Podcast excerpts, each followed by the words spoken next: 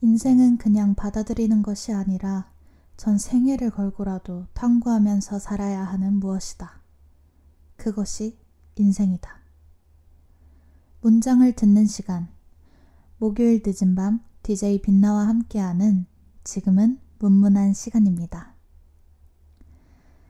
오늘은 아이유의 잠 못 드는 밤 비는 내리고 들으며 문문한 시간을 열었는데요. 방송에 앞서 방송 청취 방법 안내 먼저 해드릴게요.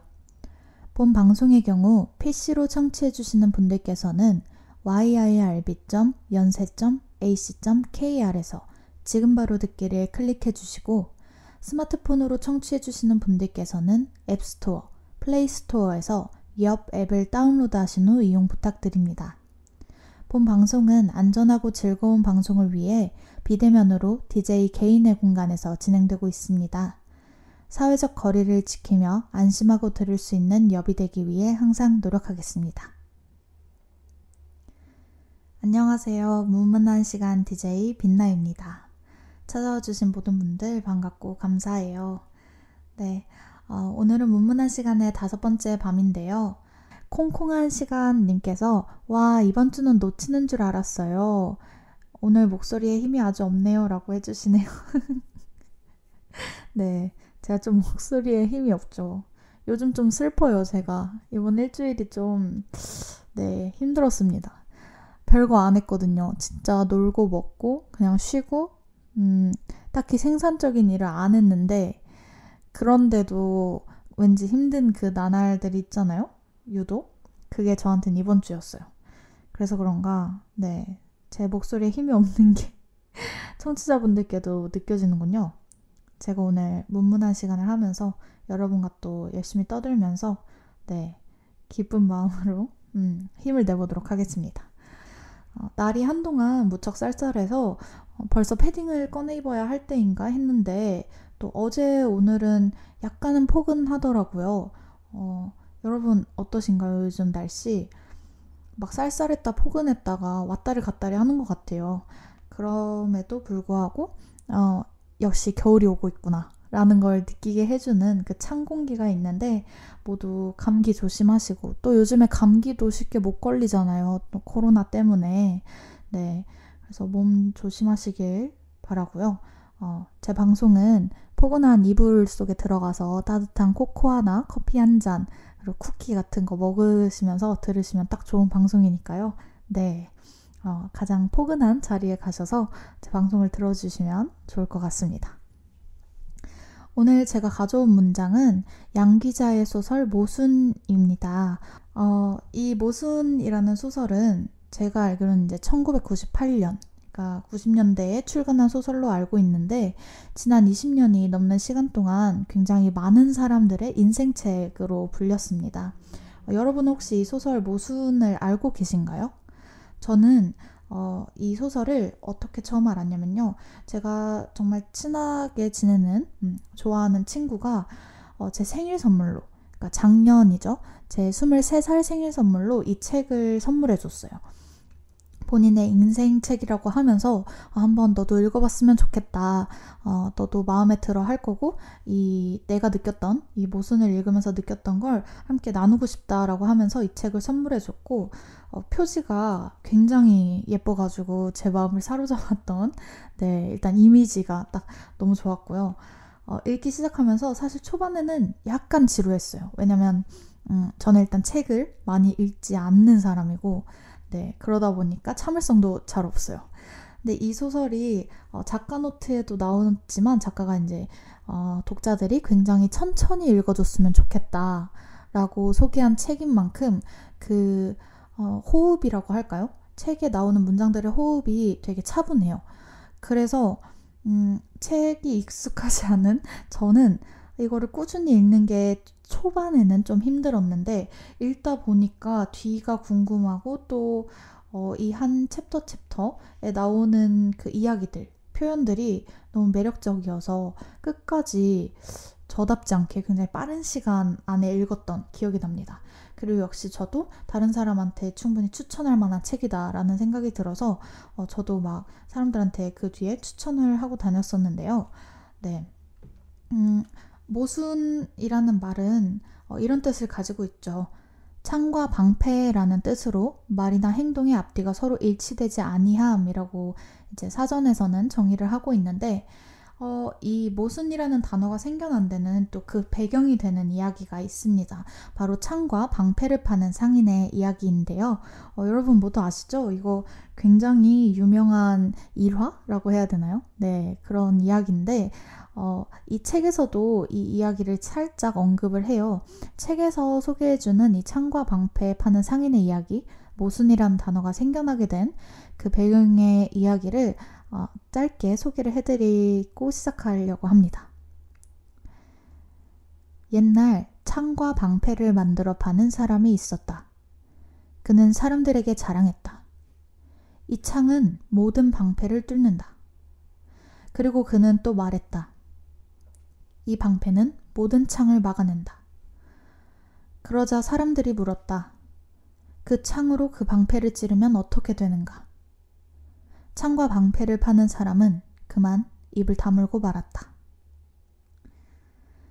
제가 가져온 이 소설 모순은 그 제목 모순이 의미하는 것처럼 어, 우리가 걸어가는 인생이란 길 위에 존재하는 수많은 모순들에 대해 생각하게 하는 소설이에요. 어, 소설은 이렇게 시작합니다. 주인공 안진진이 이런 말을 하죠. 그래, 이렇게 살아서는 안 돼. 나의 온 생애를 다 걸어야 해. 꼭 그래야만 해. 이 책은 25살 안진진의 가족과 사랑에 대한 이야기를 하며 우리 삶의 모순에 대해서 풀어나갑니다. 음, 안진진에 대해서 간단하게 소개를 해드리려고 해요. 어, 안진진은 앞서 말씀드린 것처럼 25살 여성이고요.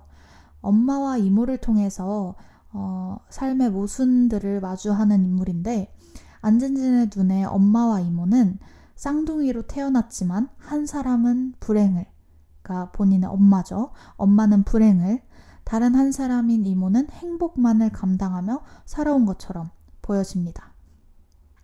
그래서 자신의 엄마와 이모의 모습을 통해 그리고 또 25살 본인이 어, 인생을 살면서 눈앞에 놓인 어, 일련의 사건들과 또 선택의 기로에서 여러 가지 선택을 하며 모순을 경험을 하게 되는데요. 네, 어, 제가 이 책에 나오는 문장들을 본격적으로 이야기하기 전에 작가 노트에 있는 내용들을 몇 가지 알려드리려고 해요. 네. 어, 제가 보통 작가의 말, 어, 뭐 작가 노트, 이런 거를 잘 안 읽어요. 네. 그러니까 어, 뭐 시작 말이라든지 아니면 맺은 말이라고 할까요? 그런 글들을 그냥 보통 넘기는 편인데 이 책은 제가 너무 작가의 이야기도 궁금해서 작가의 노트도 정독을 했던 네, 그런 책입니다. 그래서 작가 노트도 굉장히 친절하고 어, 정말 마음 담아서 써주셨어요. 그 중에서 몇 가지만 뽑아서 어, 읽어 드릴게요. 이거를 들으시고 나면은 어, 이 책에서 이야기하는 게 무엇인지 작가가 우, 우리, 우리에게 이 모순을 통해서 또 25살 안진진의 이야기를 통해서 도대체 무엇을 얘기하고 싶었던 건지 좀 어, 아실 수 있을 것 같아서 네, 들려드리도록 하겠습니다. 행복과 불행, 삶과 죽음, 정신과 육체, 풍요와 빈곤. 모순의 창작 노트 곳곳에는 이런 종류의 복합어들이 아주 많이 발견된다. 흘려 쓴 글씨로 붙박여 있는 그 편린들은 아마도 주제에 관한 내 마음의 무늬일 터였다. 얼마 전부터 나는 이런 식의 서로 상반되는 단어들의 조합을 보면 그냥 지나치지 못했다. 하나의 개념어에 필연적으로 잇따르는 반대어. 거기엔 반드시 무슨 곡절이 있을 것이라고 나는 생각했다. 그 곡절을 복편성으로 풀어 쓰는 직업이 작가 아니겠냐고 홀로 질문을 던지기도 했었다. 모수는 그 질문에 대한 하나의 대답이었다. 그랬으므로 이 소설에 쌍둥이가 나오는 것은 너무나 당연한 일이었다. 단 한 번뿐인 이 삶. 한 사람을 놓고 두 개의 상반되는 삶을 추적할 수는 없는 노릇이었다. 하나지만 둘이고 둘이지만 하나인 인생 궤적을 보여주기 위해서 일란성 쌍생아보다 더 적합한 장치는 없다고 생각했다. 그러나 소설이 중반에 이르렀을 때 나는 중요한 사실 하나를 깨달았다. 우리들 모두 인간이란 이름의 일란성 쌍생아들이 아니었던가 하는 자각. 생김새와 성격은 다르지만 한 번만 뒤집으면 얼마든지 내가 너이고 내가 나일 수 있는 우리. 새삼스러운 강조일 수도 있겠지만 인간이란 누구나 각자 해석한 만큼의 생을 살아낸다. 해석의 폭을 넓히기 위해서는 사전적 정의에 만족하지 말고 그 반대여도 함께 들여다볼 일이다. 행복의 이면에 불행이 있고 불행의 이면에 행복이 있다. 마찬가지다. 풍요의 뒷면을 들추면 반드시 빈곤이 있고 빈곤의 뒷면에는 우리가 찾지 못한 풍요가 숨어 있다. 하나의 표제어에 덧붙여지는 반대어는 쌍둥이로 태어난 형제의 이름에 다름 아닌 것이다. 소설의 제목을 적으면서 많이 망설였다. 모순이라는 추상적 개념어를 가장 구체적인 현실을 다루는 소설의 제목으로 삼기에는 좀 무겁다는 생각 때문이었다. 그러나 곧 생각을 바꾸었다. 우리들 삶의 내면을 들여다보면 모든 것이 모순투성이었다. 이론상의 진실과 마음속 진실은 언제나 한 방향만을 가리키는 것이 아니었다. 모순은 무엇을 따라도 모순의 벽과 맞닥뜨려지는 인간과 삶에 관한 진술이었다. 세상의 일들이란 모순으로 짜여 있으며 그 모순을 이해할 때 조금 더 삶의 본질 가까이로 다가갈 수 있는 것이다. 그렇다면 이것 이상 구체성을 띤 제목은 없을 터였다. 모든 것이 너무 갑작스레 변해버린 요즘. 불안하고 당황스럽기만 한 시절에 소설이 우리에게 줄 수 있는 것은 무엇일까? 용기를 잃고 주저앉은 사람들에게 무언가 위로의 말을 건네고 싶어 이 소설을 시작했으나 모순으로 얽힌 이 삶은 여전히 어렵기만 하다. 1998년 여름 양귀자 작가 노트의 마지막 말에 어, 작가가 이런 얘기를 하죠. 모든 것이 너무 갑작스레 변해버린 요즘, 어, 불안하고 당황스럽기만 한 시절에 라는 표현을 쓰셨는데, 어, 98년도에도 그랬지만 사실 지금도 음, 이런 시절이죠. 코로나로 모든 것이 굉장히 갑자기 뭐 다 변해버렸고, 불안하고 당황스러운 시절이라고 우리 모두가 생각할 것 같아요. 이런 시절에 어, 청춘, 그리고 이제 청년으로 살아가는 우리들 역시 어, 불안하고 또 음, 네. 이 변한 세상에 어, 익숙하지 않아서 많이 상처도 받고 음, 우여곡절을 많이 겪고 있는 때인데요. 이런 때에 이 모순이 주는 시대를 넘어서서 모순이 주는 어떤 가르침이라고 할까요? 인생의 가르침과 위로가 있는 것 같습니다. 그래서 오늘은 아, 제가 모순을 다시 한번 읽어봤어요. 오늘 방송을 위해서 앞에서부터 쭉 읽어보면서 여러분에게 들려드리고 싶은 문장들을 어, 열심히 뽑아봤습니다. 그래서 지금 제 속에 이 실물 제 손에 이 실물 책이 있는데요. 이 책에 포스트잇이 빼곡하게 붙여져 있어요. 그래서 이 페이지들을 펼쳐가지고 음, 여러분들에게 들려드리려고 합니다. 그럼 본격적으로 어, 이 소설 속 문장을 들어보기 전에 노래 한 곡 듣고 오려고 합니다. 심규선의 너의 존재 위에 듣고 다시 돌아올게요.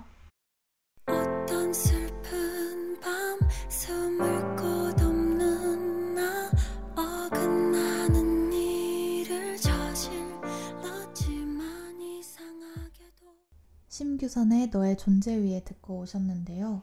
어, 오늘 제가 가지고 온 곡들은 그 소설 모순을 생각하면서 고른 곡들은 아니고요. 그냥 모순을 읽었던 23살의 저와 또 지금 이 방송을 하고 있는 24살의 제가 어, 듣고 싶은 말들 그리고 또 제 감정을 잘 설명해주는 노래들을 가지고 와봤어요. 그래서 이 너의 존재 위에라는 곡은 어, 너의 존재 위에 무언가를 두지 말라는 그 가사에 제가 매료돼서 이 곡을 참 좋아하는데 어, 오늘 오늘 방송 내용에 좀 이 너의 존재 위에 무언가를 두지 말라는 이 문장이 어, 좀안 어울리는 듯 하면서도 또 음, 정말 나에게 필요한 누군가가 해줬으면 하는 말이 아닌가라는 생각이 들어서 네 한번 가지고 와봤습니다. 어, 뒤에도 제 기준에서는요, 네 좋은 노래들을 들고 왔으니까 어, 많이 기대를 해주시면 감사하겠습니다. 음, 제가 이 모순 소설 모순에서 어, 들려드리는 문장들은 소설의 순서대로 앞에서부터 어, 한번 가지고 와 봤어요. 제가 고민을 되게 많이 했습니다. 이 소설의 너무 많은 부분을 읽어드리면 뭐 저작권 문제도 그렇지만 어, 여러분이 혹시 아직 모순을 읽지 않으셨다면 제 방송이 스포가 되지는 않을까. 네 스포일러가 될까봐. 그래서 고민을 많이 했는데 사실 들려드리고 싶은 문장이 한두 개가 아니에요. 네 정말 어쩌면 이 책을 그냥 다 그대로 낭독을 하고 싶을 정도인데 어, 저작권 의식도 가져야 하고요. 거기에 더해서 여러분의 그 텍스트로, 그러니까 글자로, 책으로 받아들일 그 감동이나 음, 어떤 그 감정을 제가 방송으로 먼저 이렇게 빼앗기가 싫어서 네 최대한 고민 고민하며 그런 부분에 있어서 어, 여러분의 그런 소중한 기회를 빼앗지 않을 선에서 문장들을 한번 발췌해 봤습니다. 어, 그러면 또 제가 이제 노래를 좀 가져왔어요. 뒤에 깔아둔 노래를. 확실히 노래를 깔고 제가 말을 하는 게 조금 더 좋더라고요. 네. 그래서 오늘도 한번 노래를 가지고 와 봤는데요. 음, 가장 앞부분이죠. 안진진이 어, 이렇게 살 수는 없어.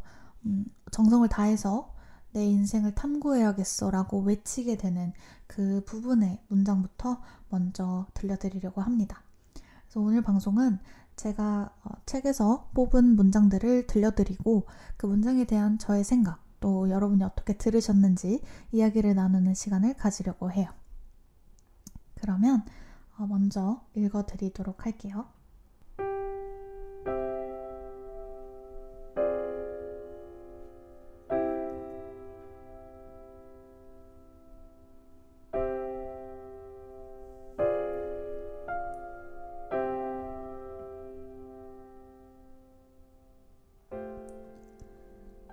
내 인생의 볼륨이 이토록이나 빈약하다는 사실에 대해 나는 어쩔 수 없이 절망한다. 솔직히 말해서 내가 요즘 들어 가장 많이 우울해하는 것은 내 인생에 양감이 없다는 것이다. 내 삶의 부피는 너무 얇다. 겨자씨 하나를 심을 만한 깊이도 없다. 이렇게 살아도 되는 것일까? 20대란 나이는 무언가에 사로잡히기 위해서 존재하는 시간대다. 그것이 사랑이든 일이든 하나씩은 필히 사로잡힐 수 있어야 인생의 부피가 급격히 늘어나는 것이다. 그랬다. 이렇게 살아서는 안 되는 것이었다. 내가 내 삶에 대해 졸렬했다는 것. 나는 이제 인정한다. 지금부터라도 나는 내 생을 유심히 관찰하며 살아갈 것이다. 되어가는 대로 놓아두지 않고 적절한 순간 내 삶의 방향키를 과감하게 돌릴 것이다. 인생은 그냥 받아들이는 것이 아니라 전 생애를 걸고라도 탐구하면서 살아야 하는 무엇이다. 그것이 인생이다.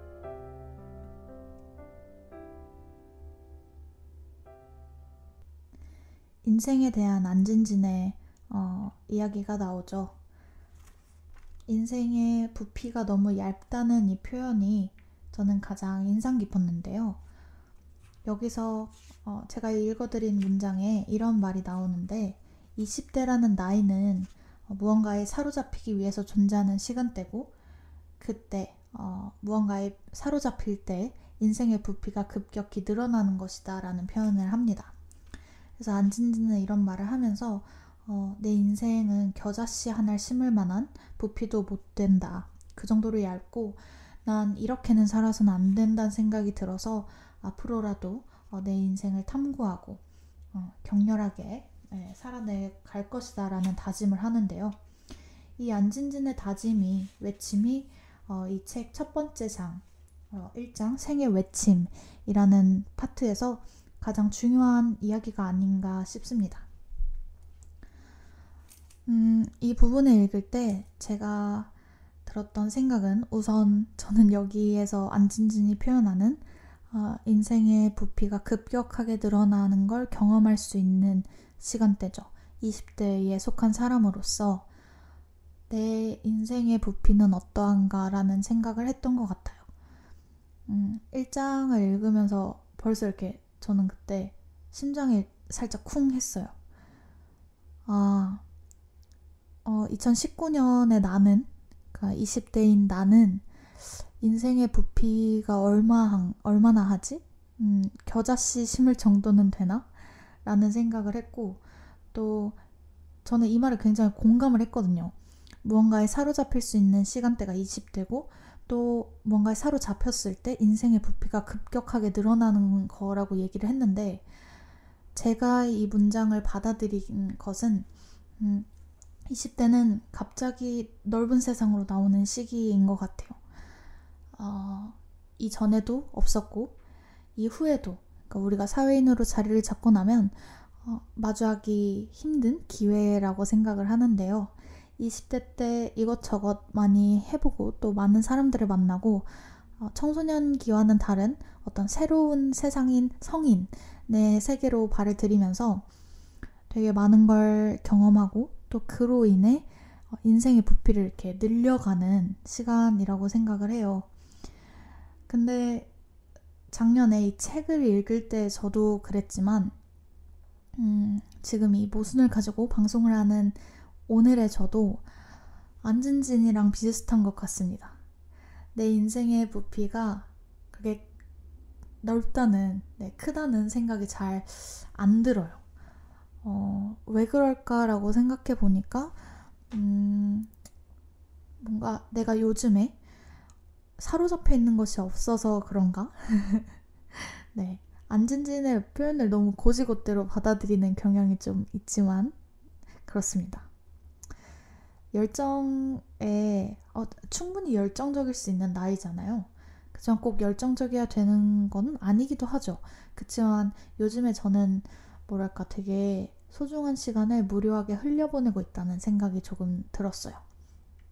그래서 이 소설이 첫 번째 장부터 저에게 어, 막 제 가슴에다 대고 이렇게 외치는 기분이었어요. 이렇게 살아서는 안 돼! 이러고. 여러분은 혹시 어떠신가요? 이 안진진의 외침이 어, 여러분의 마음도 울렸나요? 되게 궁금하네요. 네. 그래서 음, 저는 이제 이 부분을 읽고 이 뒤의 내용이 더 궁금해졌어요. 그래서 안진지는 자신의 인생의 부피를 어떻게 늘려나갈 것이고, 그래서 어떤 선택을 하나 앞으로 그런 것들이 되게 궁금해졌는데요. 음, 1장에 대해서 너무 많은 이야기를 하는 것보다는 어, 바로 또 이어서 다음으로 소개해드리고 싶은 문장을 들려드리는 게 좀 좋을 것 같다는 생각이 드네요. 네. 그래서 그 뒷부분도 한번 또 읽어보도록 하겠습니다.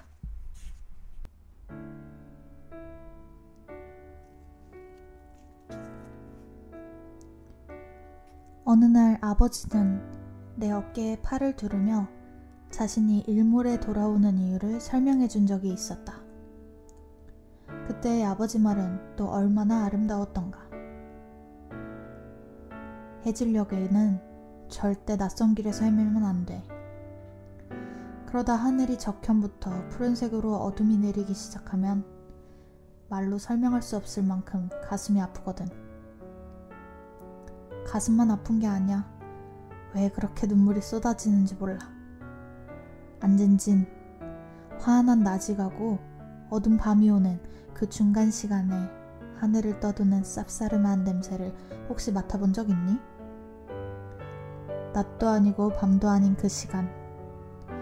주인은 푸른 어둠에 물들고 쌉싸름한 집 냄새는 어디선가 풍겨오고 그러면 그만 견딜 수 없을 만큼 돌아오고 싶어지거든. 거기가 어디든 달리고 달려서 마구 돌아오고 싶어지거든. 나는 끝내 지고 마는 거야.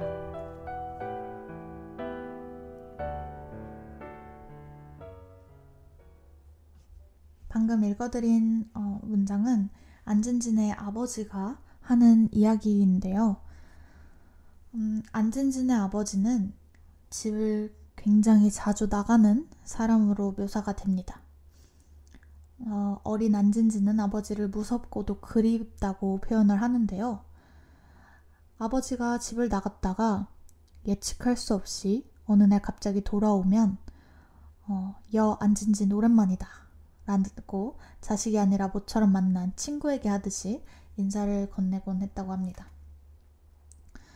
어, 아버지가 안진진을 부르면 그제서야 아버지 옆에 가만히 앉아보곤 했었다고 얘기를 하는데요. 그런 날들 중에 어느 날 아버지가 이런 얘기를 하는 겁니다. 왜 본인이 일몰일 때 집에 돌아오는지. 어, 여기서 안진진이 그때 아버지 말은 또 얼마나 아름다웠던가 라고 얘기를 하는데요. 저도 이 아버지의 이야기가 어, 굉장히 아름다웠어요. 일몰에 돌아오는 이유를 이렇게 아름답게 표현을 할 수 있구나 라는 생각이 들었는데 어, 제가 지금 이걸 말씀드리는 게 조금 스포일까요? 스포일러일까요? 그럴 수도 있겠지만 꽤 앞부분이기 때문에 그냥 어, 편안한 마음으로 말씀을 드리면 저는 안진진의 아버지를 좋아하지 않아요. 왜냐면 어, 음, 오늘 날로 얘기를 하면 어, 어쨌든 가정 폭력 어, 범이고요. 네. 상당히 오늘날에서는 어, 우리가 받아들일 수 없는 어떤 잘못을 저지르는 사람이기 때문에 네, 아버지답지 않은 사람이어서 되게 싫거든요. 저는 책을 읽으면서 정말 싫어했는데 이 소설에서 아버지를 좀 좋게 묘사하는 부분들이 있어요. 그러니까 냉정하게도 표현을 하지만 이 아버지를 그냥 아 그럴 수도 있어 또는 음 그래도 아버지지 하는 식의 묘사들이 좀 나온다고 저는 생각을 하는데 이때 좀 고민을 했어요. 혼자서 이게 이 책이 쓰여진 시대적인 네, 아무래도 1998년이면 진짜 20년도 더 전이잖아요. 그 시대를 생각하면 충분히 이런 묘사가 될 수 있었겠구나 싶으면서도 또 한편으로는 어, 작가가 그냥 있는 그대로 네, 이 소설 속에 안진진의 아버지라는 그 인물을 그냥 있는 그대로 표현한 것이 아닌가. 그래서 내가 느끼는 이 안진진의 아버지로부터 느끼는 감정이 사실 모순된 거죠. 분명 전 싫다고 했는데 어느 한편으로는 또 어느 부분에서는 되게 안쓰럽기도 하고 막 그래요. 그래서 와 진짜 이게 뭐지? 내가 이 느끼는 불편한 감정이 뭐지? 라고 생각을 했는데 처음에는 아까 말씀드린 것처럼 어, 책이 쓰여진 시대를 고려했을 때 그럴 수 있어 라고 했다면 한 번 더 읽으면서 들었던 생각은 어, 그냥 있는 그대로를 묘사해 놓은 것이고 거기서 내가 느끼는 이 불편한 감정도 어떤 우리 삶의 또 다른 하나의 모순 때문이겠구나 라는 결론을 내렸던 것 같습니다. 뭔가 방금 읽어드린 문장에 대한 이야기보다는 어, 그냥 책 전체에 앉은진 아버지에 대한 저의 어떤 생각, 고민, 그리고 그 고민에 대한 결론을 좀 나눈 것 같은데요. 음. 다시 이야기로 돌아오자면, 어, 이 문장에서 일몰에 돌아오는 이유를 이렇게 설명을 하죠. 어, 환한 낮이 가고 어둠 밤이 오는 그 중간 시간에 하늘을 떠도는 쌉싸름한 냄새를 맡아본 적 있냐고 물으면서 주인은 푸른 어둠이 어둠에 물들고 그 쌉싸름한 집 냄새는 풍겨오고 그러면 이제 난 돌아가고 싶어진다. 나는 지고 만다라고 이야기를 하는데 여러분은 이 해질녘, 그러니까 일몰의 시간에 대해서 어떤 느낌을 가지고 계신가요? 저는 제가 느꼈던 일몰의 시간과 이 제가 읽어드린 문장에서 어, 묘사하는 일몰의 시간이 굉장히 유사했어요. 막 엄청 슬퍼지는 건 아닌데 뭐라고 해야 될까요? 그 시간이 되면 저는 이 쌉싸름한 냄새를 알 것 같거든요. 이 일몰일 때, 해질녘일 때만 나는 그 냄새가 있는 것 같아요. 근데 이거는 저만 느낀 게 아니니까 이 소설에서도 나오겠죠? 또, 어, 그리고 제 기억에 어떤 시에서도 저희가 고등학교 문학 시간에 다뤘던 시 중에서도 이런 그 해질녘의 냄새, 길의 냄새, 그리고 그 집들에서 풍겨오는 냄새를 묘사했던 시가 있었던 걸로 기억하는데 이렇게 많은 문학 작품에서 해질녘의 어떤 특정한 냄새를 언급할 때는 많은 사람들이 공감하는, 많은 사람들이 느끼는 그 해질녘만의 냄새가 있기 때문이 아닐까라는 생각이 듭니다. 여러분에게 해질녘은 어떤 이미지를 갖고 계신가요? 여러분도 혹시 어, 이 책에서 이야기하는 쌉싸름한 냄새를 맡아보신 적이 있으신가요? 해질녘에는 절대 낯선 길에서 헤매면, 헤매면 안 돼라는 이 아버지의 말이 어, 저에게 굉장히 인상 깊게 들렸어요.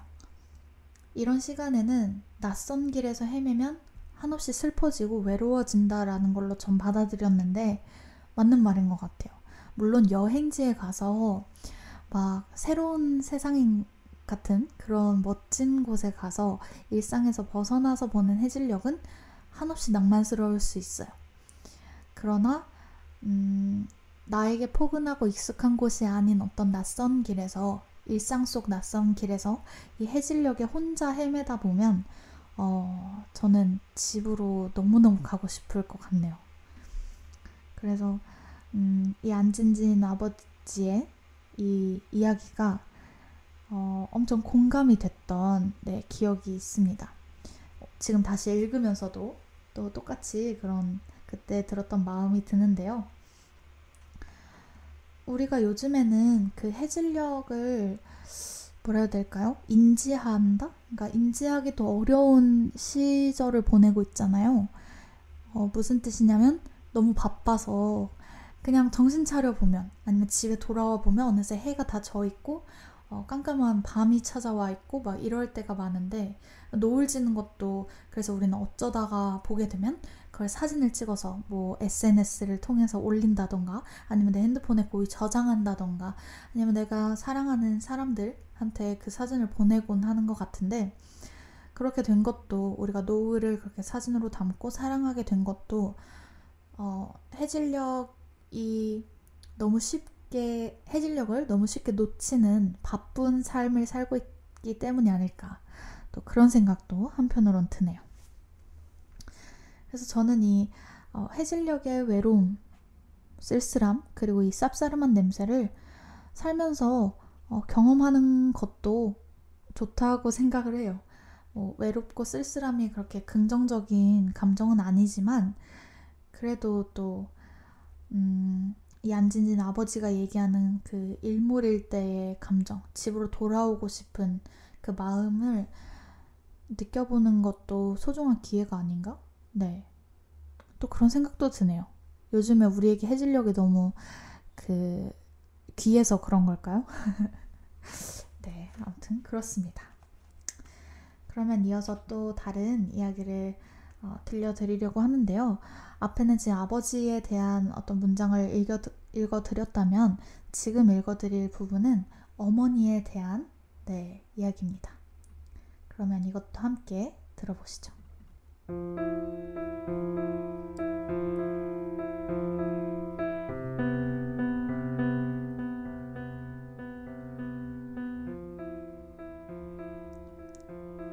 쓰러지지 못한 대신 어머니가 해야 할 일은 자신에게 닥친 불행을 극대화시키는 것이었다. 소소한 불행과 대항하여 싸우는 일보다 거대한 불행 앞에서 무릎을 꿇는 일이 훨씬 견디기 쉽다는 것을 어머니는 이미 체득하고 있었다. 어머니의 생애에 되풀이 나타나는 불행들은 모두 그런 방식으로 어머니에게 극복되었다. 불행의 과장법. 그것이 어머니와 내가 다른 점이었다. 내가 어머니에게 진저리를 치는 부분도 여기에 있었다. 그렇지만 어머니를 비난할 수는 없었다. 과장법까지 동원해서 강조하고 또 강조해야 하는 것이 기껏해야 불행뿐인 삶이라면 그것을 비난할 자격을 가진 사람은 없다. 몸서리를 칠 수는 있지만. 안진진의 아버지에 대한 이야기에서 또 어머니에 대한 이야기로 어쩌다 보니까 제가 이렇게 뽑다 보니까 문장을 자연스럽게 넘어오게 됐는데요. 여기서는 어, 이 문장이 들어있는 장이죠. 이 제가 읽어드린 부분은 어, 7장 불행의 과장법이라는 파트인데요. 여기에 대표로 걸고 있는 문장이기도 해요. 소소한 불행과 대항하여 싸우는 일보다는 거대한 불행 앞에서 차라리 무릎을 꿇어버리는 것이 훨씬 견디기 쉬운 법이다. 라는 문장인데, 음, 이거를 작가는 불행의 과장법이라고 표현을 하고 있습니다. 여러분은 어떻게 생각하시나요? 어, 소소한 불행에 대항해서 싸우는 일보다 거대한 불행 앞에서 무릎 꿇는 일이 훨씬 견디기 쉽다는 말에 동의를 하시는지 또 이것도 궁금해지네요. 저는 사실 잘 모르겠어요. 제가 아직 뭐랄까요. 거대한 불행 앞에서 무릎을 꿇어본 적이 없어서인지 모르겠는데, 어, 참 감사한 일이죠. 어, 거대한 불행을 맞이해 본 적이 아직 없다는 점은. 하지만 그만큼 제가 아직 어리기 때문에 어, 삶을 충분히 많이 산 것이 아니기 때문에 아직 모르는 걸 수도 있겠다는 생각이 들어요. 음, 조금 더 세상을 많이 경험한 어, 나중에 한 2, 30년 후에는 이 말을 또 이해할 수 있을까? 그런 생각도 들었습니다. 이 소설에서 안진진의 어머니는 어, 참 많은 불행들을 경험을 해요. 어머니가 불행을 경험하는 만큼 그의 딸인 안진진 역시 어, 이 불행을 마주할 수밖에 없는데 이 불행들을 받아들이는 또 다루는 방식이 어, 두 모녀가 굉장히 다릅니다. 안진진의 어머니는 지금 읽어드린 부분처럼 불행의 과정법을 이용을 해요. 어, 그러니까 훨씬 크게 극대화시키는 거죠. 작은 불행보다는 차라리 거대한 불행에 초점을 맞춰서 네 그걸 통해서 오히려 그 불행들을 극복하는 방식을 선택을 한 거예요. 그러나 안진지는 아니죠. 어, 좀 냉정하게 그 불행들을 바라보고 또 소소한 불행으로 좀 축소시켜서 어, 그거를 극복하려고 하는 경향이 있는데 여러분은 어떤 스타일이신가요? 저는 머리로는 좀 소소한 불행으로 만들고 싶어서 그, 그러니까 내가 충분히 이겨낼 수 있는 것이다 라고 이렇게 좀 작게 만들어 버리고 싶은 그러니까 안진진식의 어, 극복법을 하고 싶은데 제 감정은 어머니의 이 불행의 과정법과 더 맞는 것 같아요. 제 마음은 어, 인생의 불행을 만나면 그거를 끝도 없이 과장시키곤 합니다. 근데 그게 저의 의지라기보다는 저도 모르는 사이에 좀 그렇게 되는 것 같더라고요. 그래서 저랑 정말 가까운 어, 제 옆에 누군가는 이런 얘기를 해줬어요. 제가 굉장히 단순하고 충분히 너 스스로가 다룰 수 있는 일임에도 불구하고 그 어떤 어, 문제가 생겼을 때 그거에 엄청 매몰돼서 막 전전긍긍하는 모습을 보일 때가 있다고.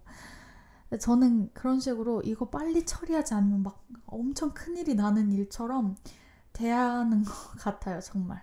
근데 전 또 한편으로 생각하면 그렇게 대하니까 빨리 쉽게 극복하는 것도 좀 있거든요. 빨리 해결을 하고 넘기고 이런 거 이런 점이 좀 있는데 네 그것도 이 제가 읽어드린 부분에서 얘기하는 불행의 과장법인가 어, 하는 생각도 또 드네요. 네. 그러면 어, 또 다음에 제가 들려드리고 싶은 이야기들이 아직 많이 준비가 되어 있는데요. 그 전에 어, 노래 한 곡을 또 듣고 오려고 합니다. 네. 어, 곽진원의 자랑이라는 곡을 소개해 드리려고 하는데요. 노래를 들려드리기 앞서서 이 노래는 가사를 한번 읽어드리고 들려드릴게요. 왜냐면 음, 곽진원이라는 가수의 목소리에 매료된 것도 있지만 이 곡의 가사가 저는 정말 좋거든요. 그래서 이 가사를 먼저 들려드리면 여러분이 한 번 더 노래를 들으실 때 어, 이 가사에 집중해서 좀 들으실 수 있을 것 같아서 가사를 한번 쭉 읽어드리고 노래를 들려드리도록 할게요. 요즘 내가 겁이 많아진 것도 자꾸만 의기소침해지는 것도 나보다 따뜻한 사람을 만나서 기대는 법을 알기 때문이야. 또 말이 많아진 것도 그러다 금세 우울해지는 것도 나보다 행복한 사람을 만나서 나의 슬픔을 알기 때문이야. 마음이 따뜻한 사람이 되고 싶어요. 나의 품이 포근하게 위로가 될 수 있도록 사랑을 나눠줄 만큼 행복한 사람이 되면 그대에게 제일 먼저 자랑할 거예요. 마음이 따뜻한 사람이 되고 싶어요. 나의 품이 포근하게 위로가 될 수 있도록 사랑을 나눠줄 만큼 행복한 사람이 되면 그대에게 제일 먼저 자랑할 거예요. 그댈 제일 먼저 안아줄 거예요.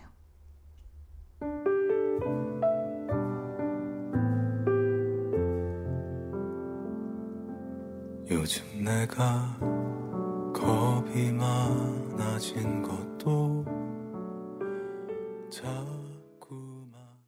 문장을 듣는 시간.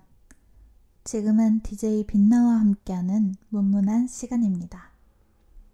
곽진원의 자랑 듣고 오셨는데요. 노래 어떠셨나요? 콩콩한 시간님께서 전주 합격이라고 해주셨는데 전주가 마음에 드셨나요? 이 피아노 소리를 굉장히 좋아하시는 분인가 봐요. 네. 어, 제가 이제 노래를 들려드리기 전에 가사를 읽어드렸잖아요. 이 가사를 정말 표현하기에 너무나 적절한, 그러니까 완벽한 멜로디고 또 가수의 목소리가 아닌가라는 생각이 듭니다. 제 어, 소중한, 작고 소중한 playlist에 한동안은 꽤 상단에 있지 않을까라는 생각이 들어요. 그러면 아, 이어서 또 이 소설 모순에 있는 제가 소개해드리고 싶은 이야기들을 어, 들려드리도록 할게요. 지금 제가 읽어드릴 부분에서는 주리라는 인물이 등장하는데요. 주리는 어, 안진진의 사촌입니다. 그러니까 이종 사촌인데 주리는 그러니까 안진진의 이모의 딸인 거죠. 그러니까 안진진의 엄마 가 있고 또 안진진의 이모가 있는데 그 이모의 딸이에요. 제가 이 책을 소개해 드릴 때 또 작가 노트에서도 소개가 되어 있듯이 쌍둥이가 등장을 하잖아요. 그 쌍둥이는 안진진의 엄마와 이모인데 엄마는 불행한 삶을 이모는 행복하기만 한 삶을 산다고 보여집니다. 그래서 어떻게 보면 이 주리라는 인물도 그런 이모의 딸이기 때문에 어쩌면 행복에 익숙해져서 사는 인물로 안진진한테는 보여지는데요. 어, 이 부분에 이제 갑자기 주리라는 인물의 이름이 나오기 때문에 한번 설명을 드렸고요. 또 한 명의 인물을 더 소개를 해드리자면 진모라는 인물이 나옵니다. 진모는 안진진의 동생, 친남동생인 안진모인데요. 진모는 어, 되게 사고 뭉치예요. 네, 그래서 제가 읽어드릴 부분 바로 앞에서도 진모가 좀 사고를 쳐서 어, 그거에 쭉 이어지는 주리와 안진진의 대화입니다. 그럼 한번 들려드릴게요.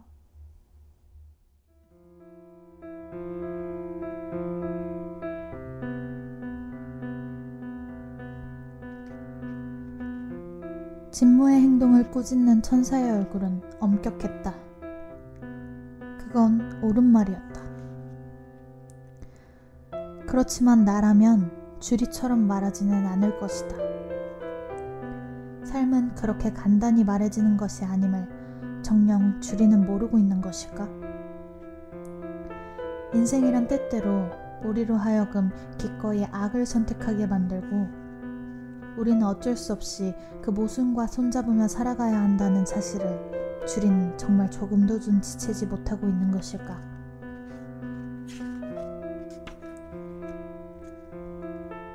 세상은 네가 해석하는 것처럼 옳거나 나쁜 것만 있는 게 아니야. 옳으면서도 나쁘고 나쁘면서도 옳은 것이 더 많은 게 우리가 살아가는 세상이야. 네가 하는 박사 공부는 그렇게 단순한지 모르겠지만 내가 살아본 삶은 결코 단순하지 않았어. 나도 아직 잘 모르지만. 옳으면서도 나쁘고 나쁘면서도 옳다는 네 말은 핑계 같아. 내겐 교활하게 들려. 세상이 그런 것이라면 우리가 애써 열심히 살아야 하는 이유가 뭐겠어? 난 정말 슬프다. 네가 그런 애인 줄 몰랐어. 아마 넌 슬픈 표정의 주리가 다음 말을 잊지 못하고 가만히 날 쳐다보았다. 나는 기다렸다. 주리가 무슨 말을 할 것인지 이미 나는 알고 있었다. 그리고 주리의 그 말이 이제는 내게 아무런 상처가 되지 않을 것임도 나는 다 알고 있었다.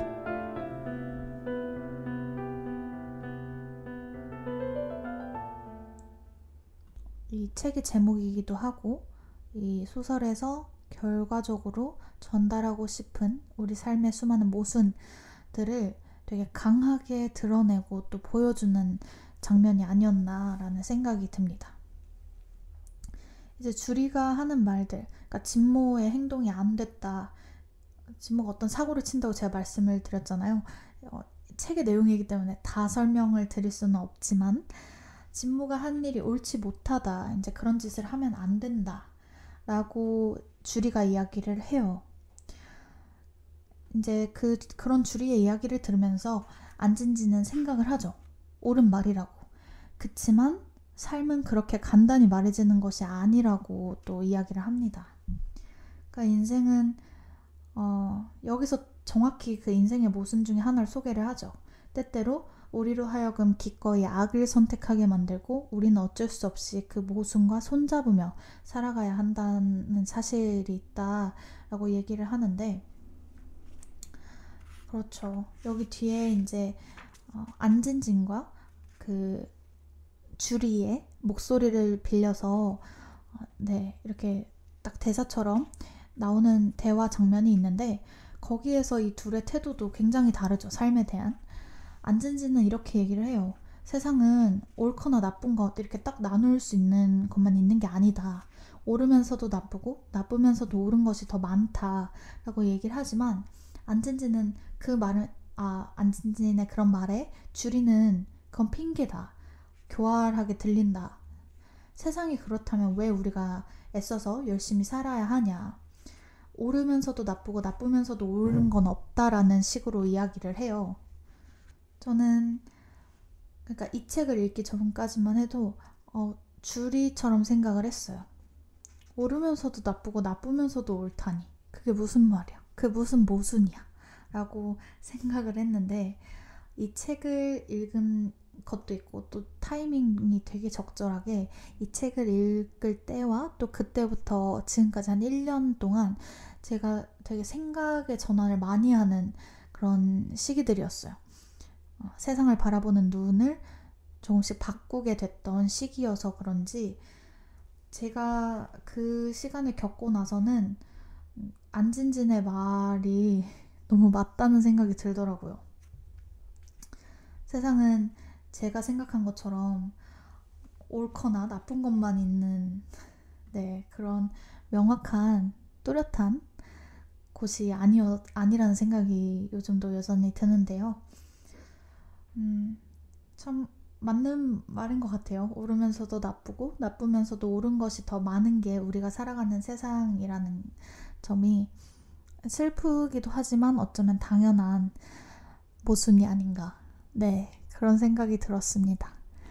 여러분이 보시는 세상은 어떠신가요? 아, 안진진의 이야기도 또 주리의 이야기도 둘 다 맞다고 생각을 해요. 다만 우리가 어떤 시간을 살아가고 있느냐에 따라서 우린 때때로 안진진이 되기도 또 주리가 되기도 하는 게 아닐까 이런 생각이 듭니다. 이것 역시 모순이겠죠. 우리가 어느 날에는 안진진이었다가 또 어느 순간에는 주리가 되는 것이 바로 또 인생이 아닌가. 네. 그런 생각이 들었습니다. 작가 속에 작가의 노트에서도 제가 발췌해서 읽었던 부분에 작가가 이렇게 얘기를 하잖아요. 인생 자체가 일란성 쌍생아이다. 나는 처음에는 이 인생의 모순을 표현하기 위해서 어, 엄마와 이모라는 쌍둥이를 등장시킬 수밖에 없다고 생각했는데 왜냐면 한 인생에서 모순된 상반된 두 삶을 다루는 것은 불가능하다 생각했기 때문인데 소설을 쓰다 보니까 어, 아니었다. 음, 한 사람의 인생에서도 그 모순이 나타난다라는 이야기를 했죠. 우리가 때때론 안진진이 되기도 때때론 주리가 되기도 하는 것이 이 작가가 얘기했던 작가의 노트에서 얘기했던 그 우리 삶의 쌍둥이 모습이 아닌가 네, 그런 생각이 들었습니다. 그러면 이어서 또 다음 문장을 소개해 드릴게요.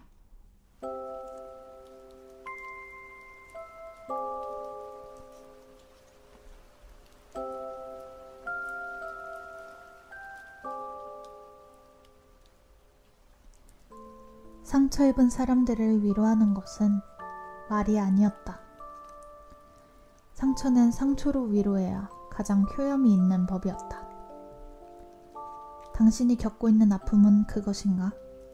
자, 여기 나도 비슷한 아픔을 겪었다. 어쩌면 내 것이 당신 것보다 더 큰 아픔일지도 모르겠다. 내 불행에 비하면 당신은 그나마 천만 다행이 아닌가.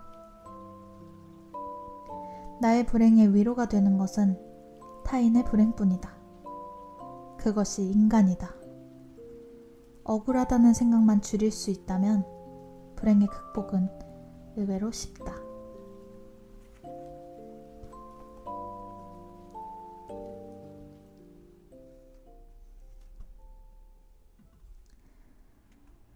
불행을 어, 나의 불행에 위로가 되는 것은 타인의 불행뿐이다라는 슬픈 어쩌면 슬픈 어, 문장인데요.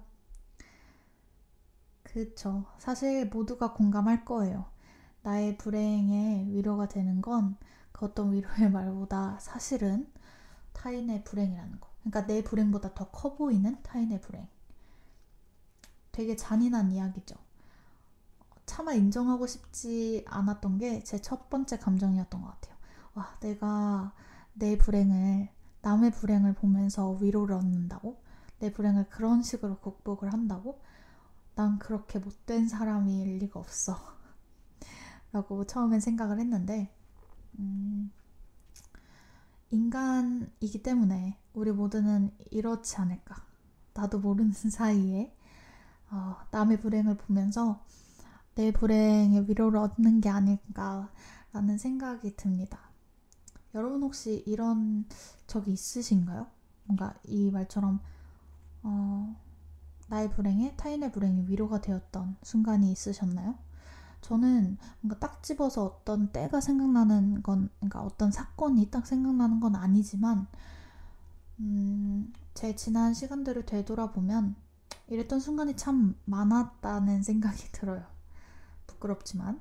음. 이거랑은 약간 좀 반대되는 표현이기는 한데 제가 앞서서 들려드렸던 노래인 그 곽진원의 자랑에서도 보면 이런 가사가 나왔죠. 말이 많아지고 또 금세 우울해지는 것도 나보다 행복한 사람을 만나서 나의 슬픔을 알기 때문이야 라고 하는데요. 이건 또 반대죠. 나보다 행복한 사람을 만나서 내 슬픔을 알게 됐다. 이런 표현인데, 어, 꼭 타인의 불행으로 위로를 얻는 것 뿐만 아니라 또 행복, 타인의 행복으로 나의 슬픔을 마주하는 것. 이런, 어, 이런 면도 있죠. 그러니까 참 모순이 많은 것 같아요. 우리 인간이 사는 이 삶에서 마주하는 모순의 순간들이 이토록 많다라는 생각이 들었습니다. 다음으로 들려드릴 음, 문장은요.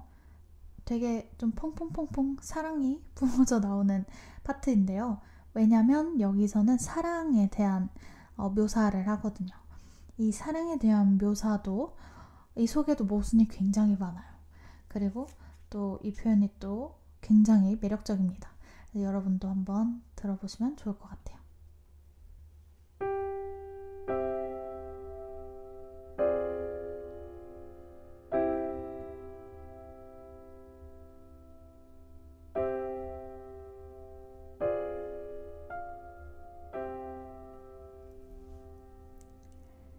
사랑이란 집에서나 회사에서나 거리에서나 비어있는 모든 전화기 앞에서 절대 자유롭지 못한 것이다.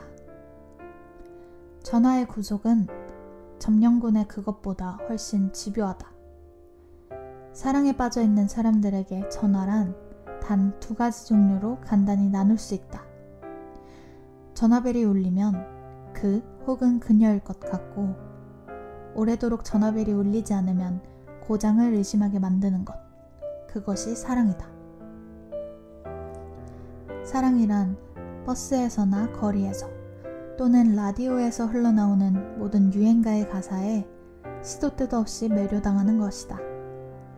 특히 슬픈 유행가는 어김없이 사랑하는 마음에 감동의 무늬를 만든다. 사랑하는 사람들은 의식적으로든 혹은 무의식적으로든 이별을, 그것도 아주 슬픈 이별을 동경한다. 슬픈 사랑의 노래들 중에 명작이 많은 것도 그 때문이다. 그래서 유행가는 참화 이별하지는 못하지만 이별을 꿈꾸는 모든 연인들을 위해 수도 없는 이별을 대신해준다. 유행가는 한때 유행했다가 사라지는 것이 아니다. 사랑을 시작한 사람들에게 대물림 되는 우리의 유산이다. 사랑이란 발, 발견할 수 있는 모든 거울 앞에서 자신의 얼굴을 들여다보지 않고 무심히 지나칠 수 없게 만드는 무엇이다. 자신의 얼굴에 대해 생애 처음으로 많은 생각을 하게 되는 나. 자신의 눈과 코와 입을 그윽하게 들여다보는 나. 한없이 들여다보는 나. 그리고 결론을 내린다. 이렇게 생긴 사람을 사랑해준 그가 고맙다고. 사랑하지 않고 스쳐갈 수도 있었는데, 사랑일지도 모른다고 걸음을 멈춰준 그 사람이 정녕 고맙다고. 사랑이란 그러므로 붉은 신호등이다. 켜지기만 하면 무조건 멈춰야 하는, 위험을 예고하면서 동시에 안전도 예고하는 붉은 신호등. 바로 사랑이다.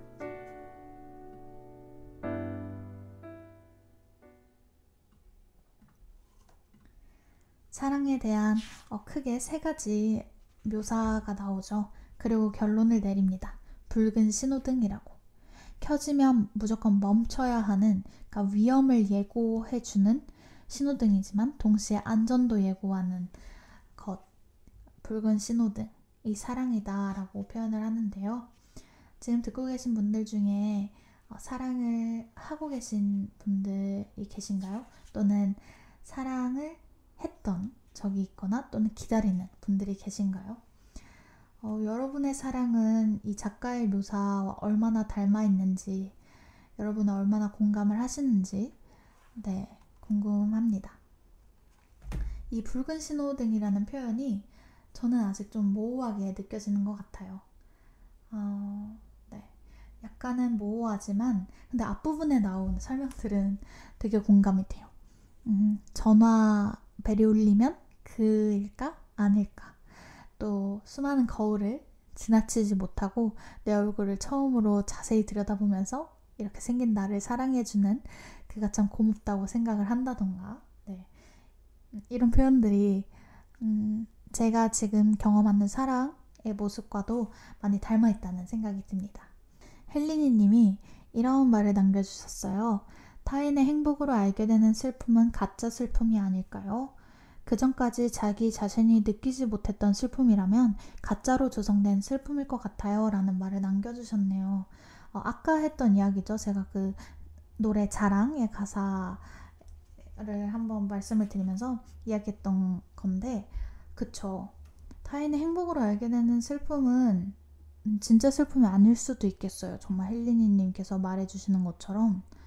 어, 왜냐면 이제 타인의 행복, 음, 으로서만 존재할 수 있는 슬픔이니까요. 네. 어, 좋은 말 감사합니다. 이 다음에 이제 마지막으로 들려드릴 문장들이 남아있는데요. 이 부분이 어, 책의 거의 끝부분, 거의가 아니라 그냥 마지막 파트에 있는 문장들이기 때문에 어, 제가 쭉 앞에서 읽어드렸던 특히 맨 처음에 읽어드렸던 안진진의 그 외침, 삶의 외침과 한번 연결지어서 들어보시면 좋을 것 같습니다. 그럼 마지막 문장 들려드릴게요.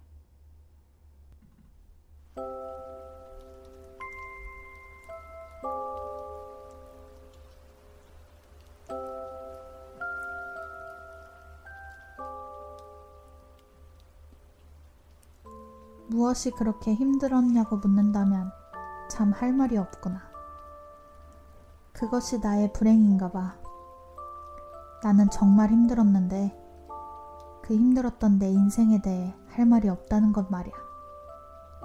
어려서도 평탄했고 자라서도 평탄했으며 한 남자를 만나 결혼을 한 이후에는 더욱 평탄해서 도무지 결핍이라곤 경험하지 못하게 철저히 가로막힌 이 지리멸렬한 삶.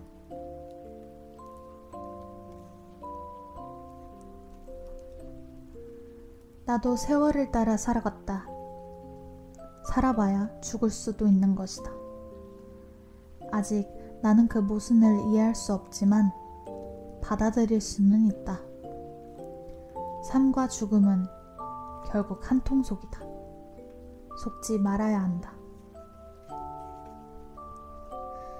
모든 사람들에게 행복하게 보였던 이모의 삶이 스스로에겐 한없는 불행이었다면 마찬가지로 모든 사람들에게 불행하게 비춰졌던 어머니의 삶이 이모에게는 행복이었다면 남은 것은 어떤 종류의 불행과 행복을 택할 것인지 그것을 결정하는 문제뿐이었다.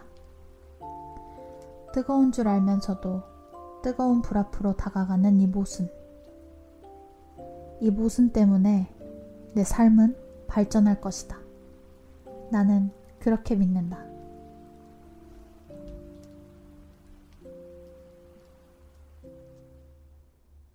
모든 사람에게 행복하게 보였지만 스스로에겐 불행이었던 이모의 삶과 모든 사람에게 불행하게 비춰졌지만 이모에게는 행복이었던 그 어머니의 삶.